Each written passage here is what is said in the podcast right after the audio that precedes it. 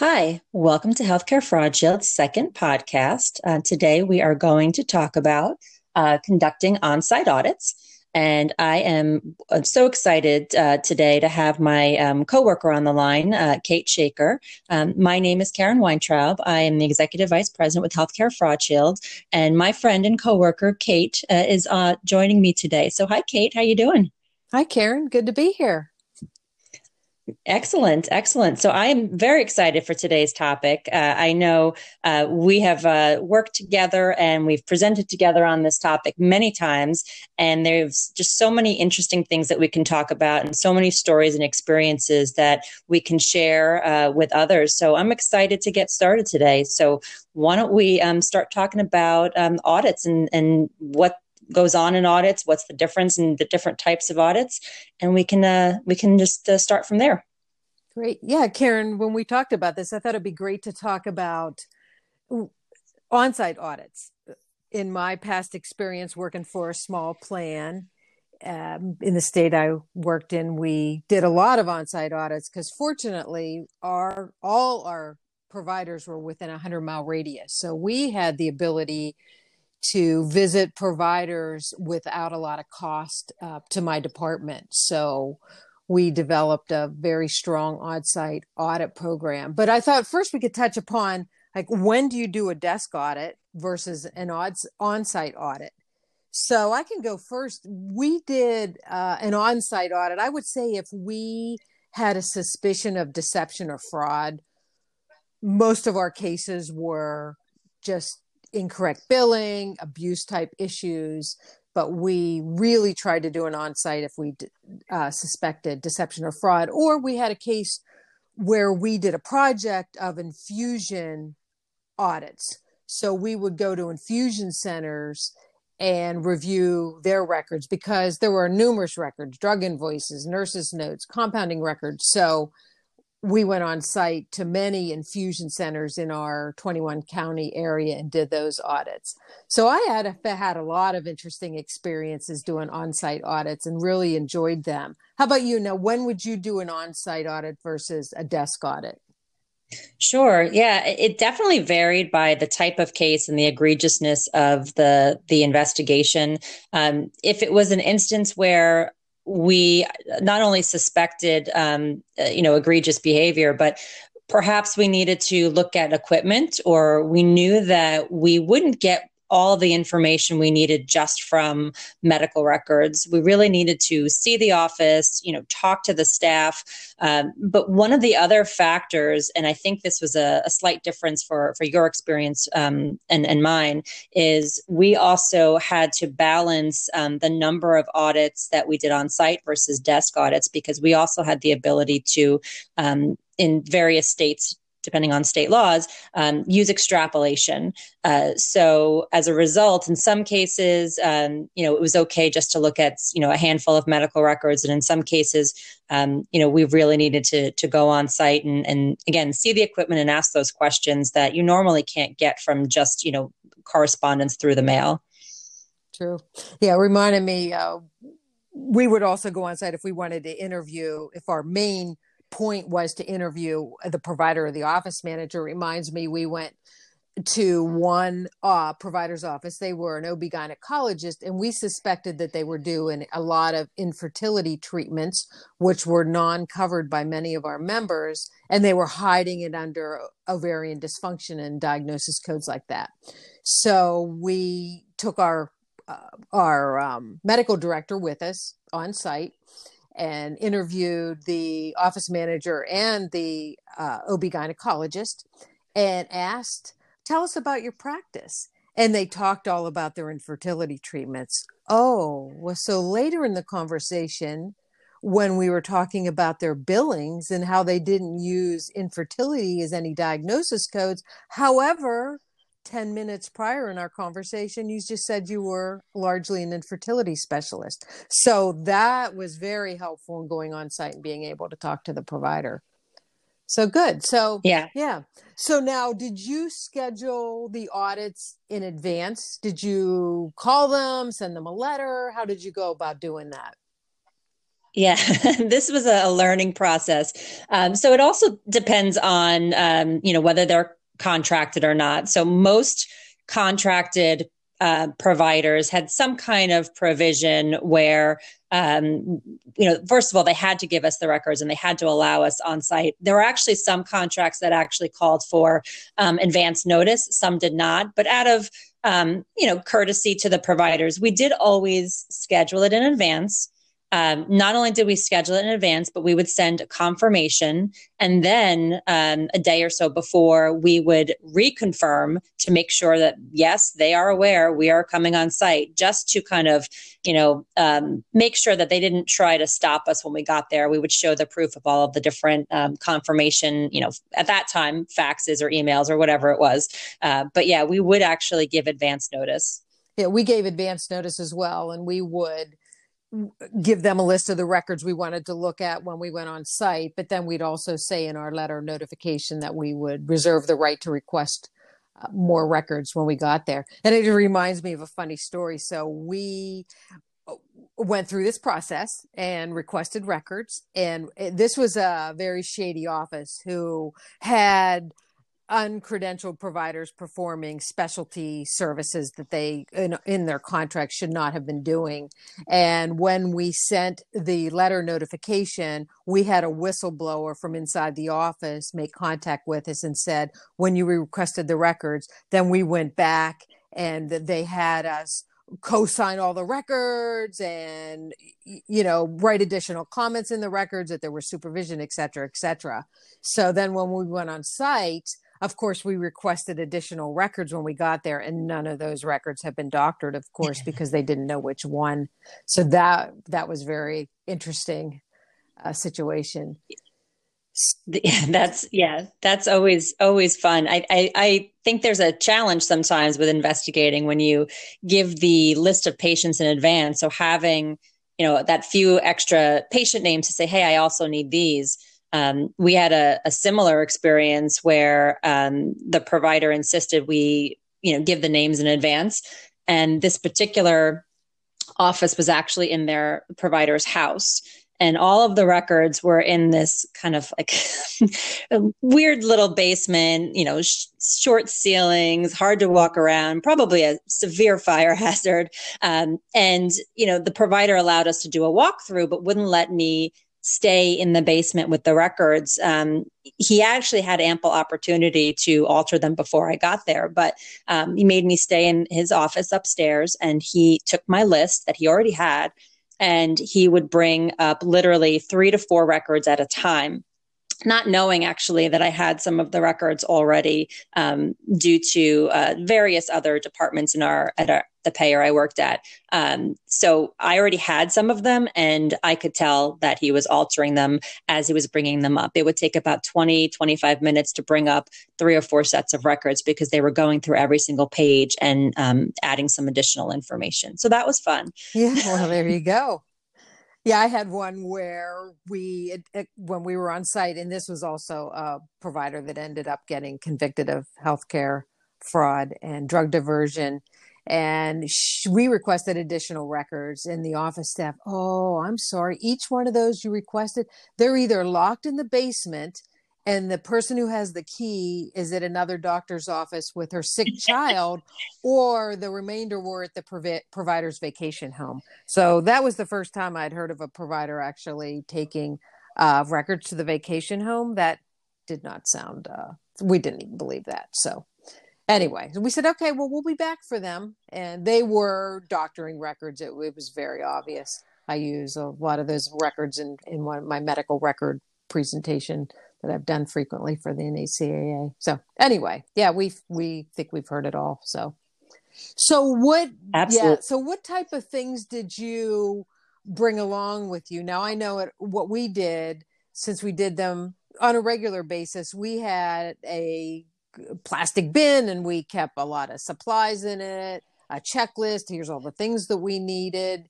Uh, you know, paper and just uh, office supplies and so forth and we would arrange with the provider to use their copier. Now, I think a, a lot of times with electronic medical records, you're just going to get access, hopefully, to the electronic medical record and, and you know, print them out. Wouldn't need copiers necessarily so much now, but we would always make sure that we had uh, a copier handy and recorder. Now, um, we did record our interviews, and you can talk about if you did or not. We did re- record them with their permission and our legal department gave us a script to read uh, to start the recording. Um, so, how about you? What did you bring along? Did you record it? Record the interviews if you did interviews? Sure. Yeah, we we brought everything, and just like you, we had a checklist, um, and also, uh, you know, safety first. So we always traveled in numbers. Um, always at least two people on every on every audit. Uh, but we um, we brought a camera and a recorder and, and used as necessary. Um, eh, we would record all the conversations. Um, now, depending on the state, you know, the legality of recording, you may or may not have to request permission. So, you know, always be mindful of that. But um, we brought that. We brought scanners uh, and laptops. Um, in addition, though, we would uh, ask the office if it was okay, in addition to us using our own scanner, can we um, you know, have one of us on the scanner, one of us on a copier. This way, you know, we'd be out of their office sooner. You know, try to expedite it for everybody. I'm sure that you know they don't really want us there.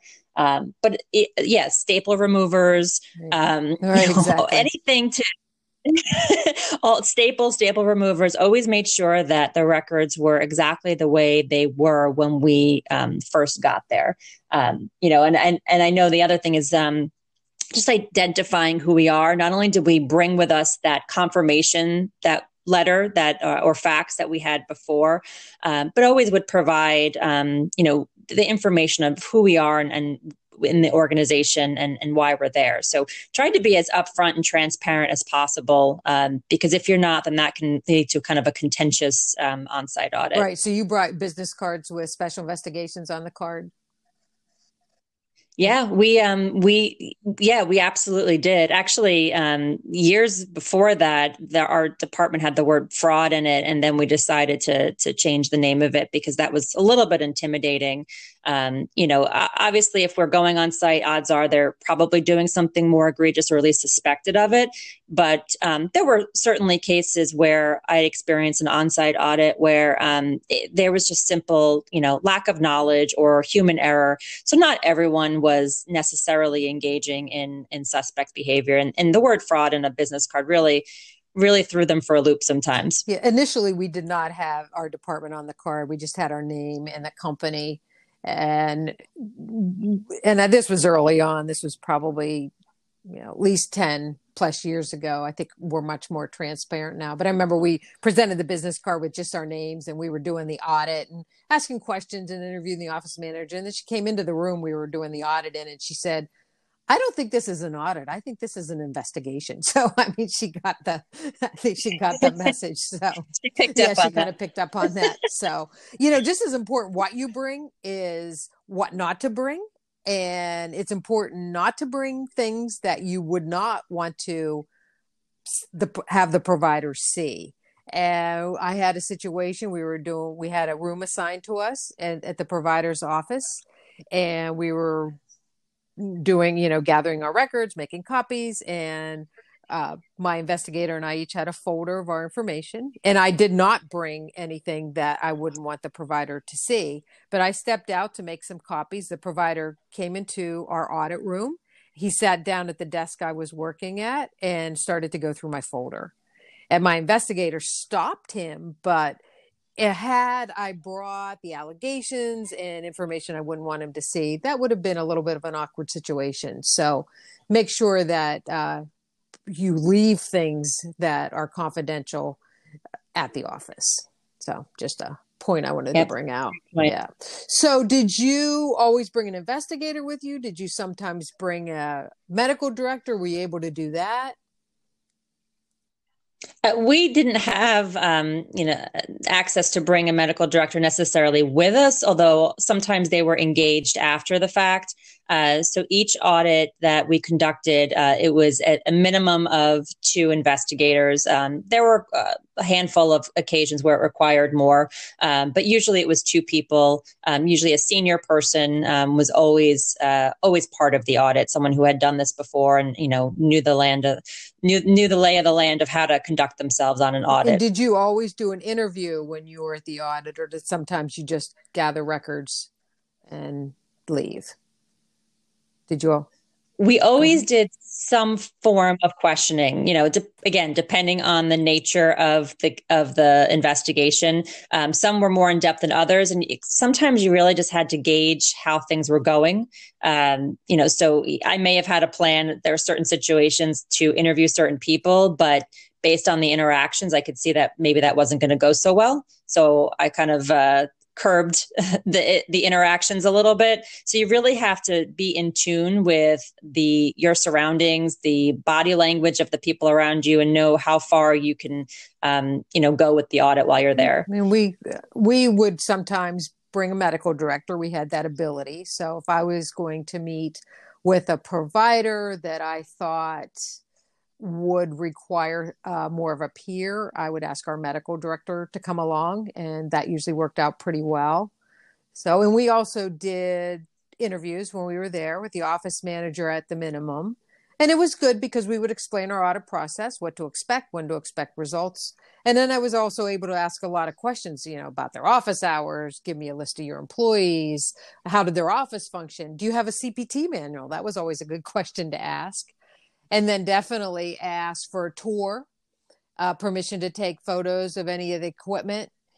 And that would tell you are they billing for procedures they even have equipment for? And we'd seen, uh, definitely seen where they didn't have the correct equipment to bill the procedures that they were billing. I remember we have a colleague uh, Karen that always talked about doing an interview and their ultrasound equipment was really made for pets yeah. and yeah so what you saw yeah um it's great but you're right it's important. I mean uh, we've had that where the equipment didn't exist in the office or um, taking a note of their official office hours uh, you know signs posted. You know those are some of the things you really need to pay attention to. I, I had one audit where um, the the company I worked for had a specific policy around um, around lesions, benign lesions, and so this particular provider had a note up on their wall where they let us kind of sit and do our record copying that said how to avoid um, the limitation on the on the lesions by what diagnosis mm-hmm. codes to bill. It actually said it on the wall, so I yeah. took a picture of it. You know, it was right there in front of me. I remember uh, I was visiting a dermatologist's office, and they had us conduct our audit in an exam room. That's all the extra space that they had.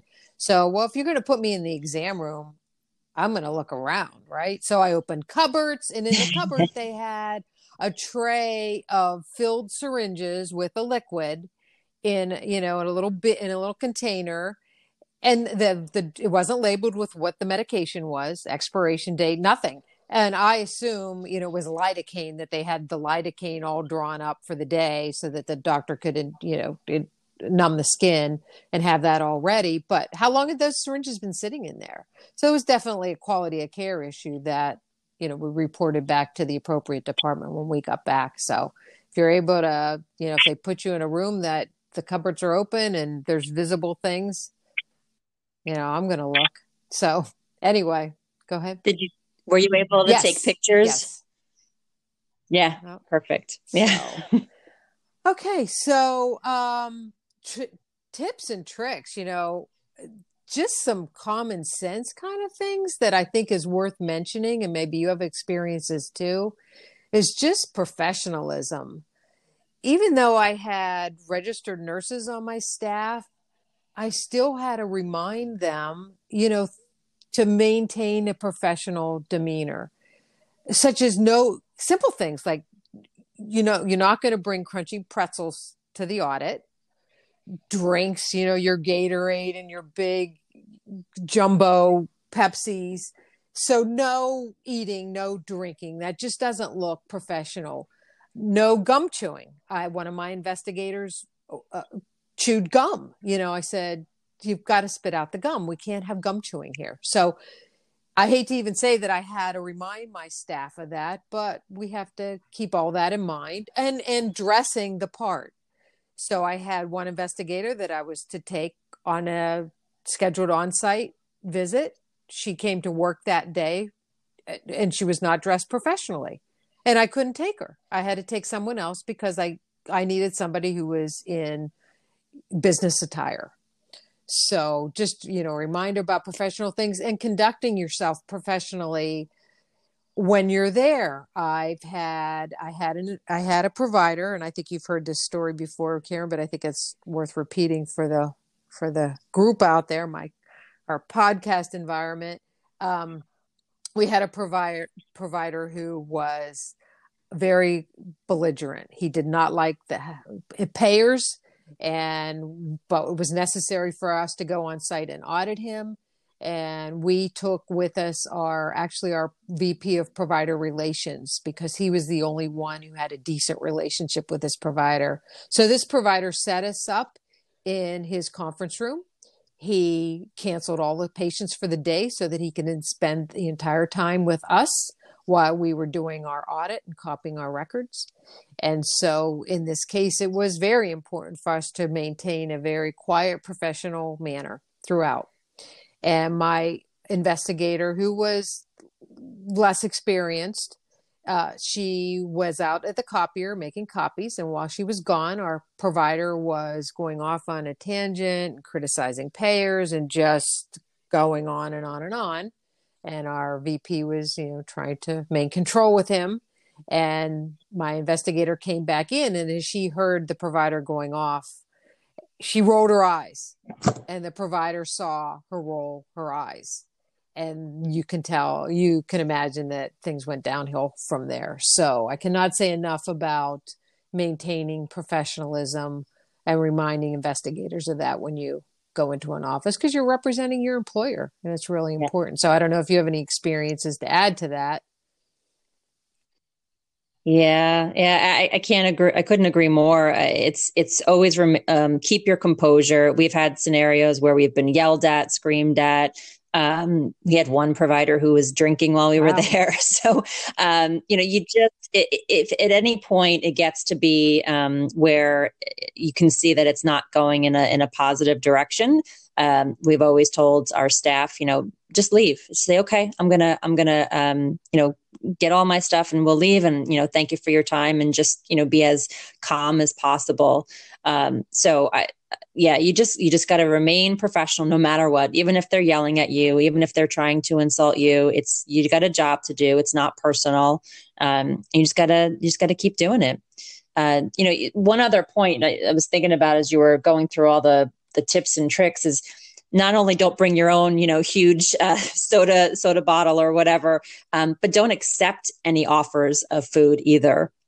We've had several who would have these big platters brought in and like oh we'll feed you. We'll do this. And you know you, you can't have any kind of um, influence or you know anyone to accuse you of you know potential bribes or, or anything at all. So you know you, you got to be very factual very objective. Don't accept anything even a glass of water we wouldn't accept um, just to show that you know we're just here to do our job and, and we're not taking anything from you um, at all. Yeah, good point. And then we, if we, if you go out to lunch, then you need to pack up your laptops, all your, all your folders and information, and carry it out, lock it in the car. If you if you do need to go out to lunch, is that what you did? Did you or did you just work through? it would depend. I, I, I remember days where we literally were in an office for, you know, 14, 15 hours and we're like, you know what, we're so close. Like, let's just, let's just get it done. So, uh, also remember to bring comfortable exactly. shoes. I know that we like our food. I have to get my food by 1130. I start to get hungry. So we would, yeah. we would go out or you could go, or you could take turns and, and, you know, stagger the lunch. Don't necessarily, you know, that works too. True. True. So, uh, well, yeah. you know, go uh, ahead. One. Go ahead. I was just say one point we didn't um, we didn't really uh, address early on is just kind of the the landscape of today. uh, and with you know folks not um, being allowed to go into offices due to due to COVID nineteen. Although I think that's been you know perhaps changing a little bit in the last month or so. Um, you know, it's just that on-site audits may not be possible all the time. So just keep that in mind. If you do need to gather information and evidence you know how are you going to go about um, getting that interview? Are you going to be able to interview the office staff through zoom or whatever you know uh, you use? Um, so just something to just something to think about that you'll have to come up with alternative ways if if people aren't allowed into the right, providers offices of, yeah, right now. yeah good point and i wanted to mention that mention that early on. A lot of offices don't even allow you know someone to accompany them to the visit anymore the, that that person has to wait in the vehicle. So i'm sure it is much more difficult to do on-site audits now. We're going to have to be more creative because they're still important. So uh, maybe they are going to have to just send the records and then do like you said a zoom interview or something um, or even walk around the office with a to show you the facility. So yeah we've got to be a lot more creative, but hopefully in the next few months or year, things will get better. So, um, one point I wanted to mention when conducting interviews, just a little tip is always ask if you're talking to the office manager or the biller, do you owe us any money? And I, we would typically ask that in the one office. They said, oh, yeah, we, I think we, uh, we have credit balances of about 80,000. We were just waiting for you to ask us for the money. So always, yeah, we just wanted to ask it back. So um, do ask, and you know, and the terminology is credit balances because the patient could have other insurance that paid primary, which your company didn't know about. So uh, there could be some a money owed. So yeah, definitely ask. That was a eighty thousand dollar question that was beneficial. Right. Sometimes yeah, exactly. you get a surprise answer. Yeah, so there you go. So, so yeah. Um, any other any other final thoughts on uh, on on-site audits that you wanted to share? Of. Yeah, they're great to do, and hopefully yeah. everybody can uh, get back to doing them because they're a good tool. Yeah, I I agree.